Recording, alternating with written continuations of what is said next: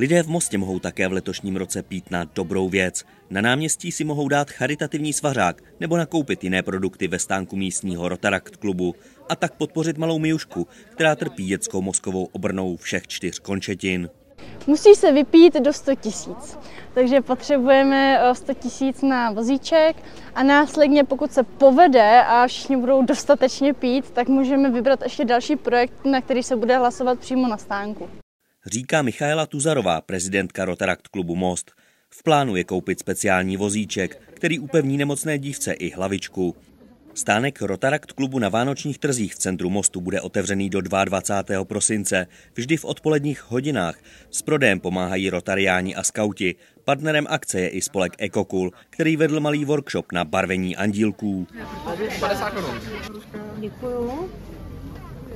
Letos pijeme už sedmým rokem, takže doufáme, že přijdete k nám zase si pít pro dobrou věc. Za předešlých šest ročníků akce se Rotraktu podařilo vybrat už přes půl milionu korun na různé charitativní projekty.